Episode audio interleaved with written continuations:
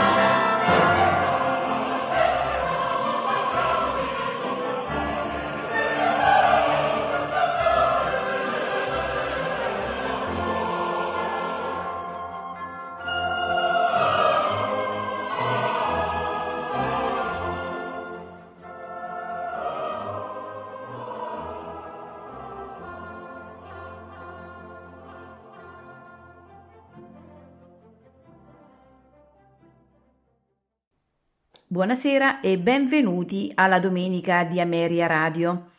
Questa sera ascolteremo pagine scelte dall'opera Faust di Charles Gounod. Personaggi ed interpreti. Margherita, Kirite Kanawa. Faust, Francisco Araiza. Mefistofele, Eugeni Nesterenko. Orchestra, Sinfonie Orchester e Chor de Bayerischen Rundfunks, direttore Sir Colin Davis.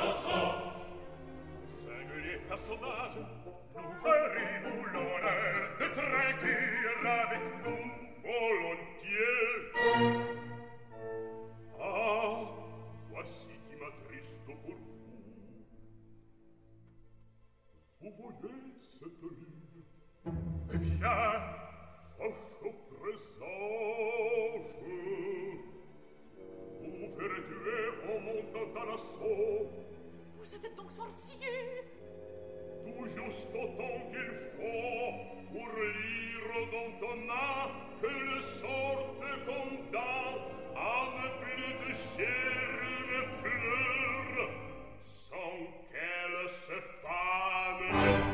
Moi Plis de boutis à Marguerite Ma sœur Qui vous a dit son nom?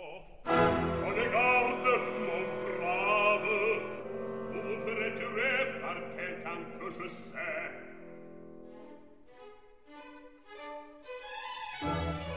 A votre santé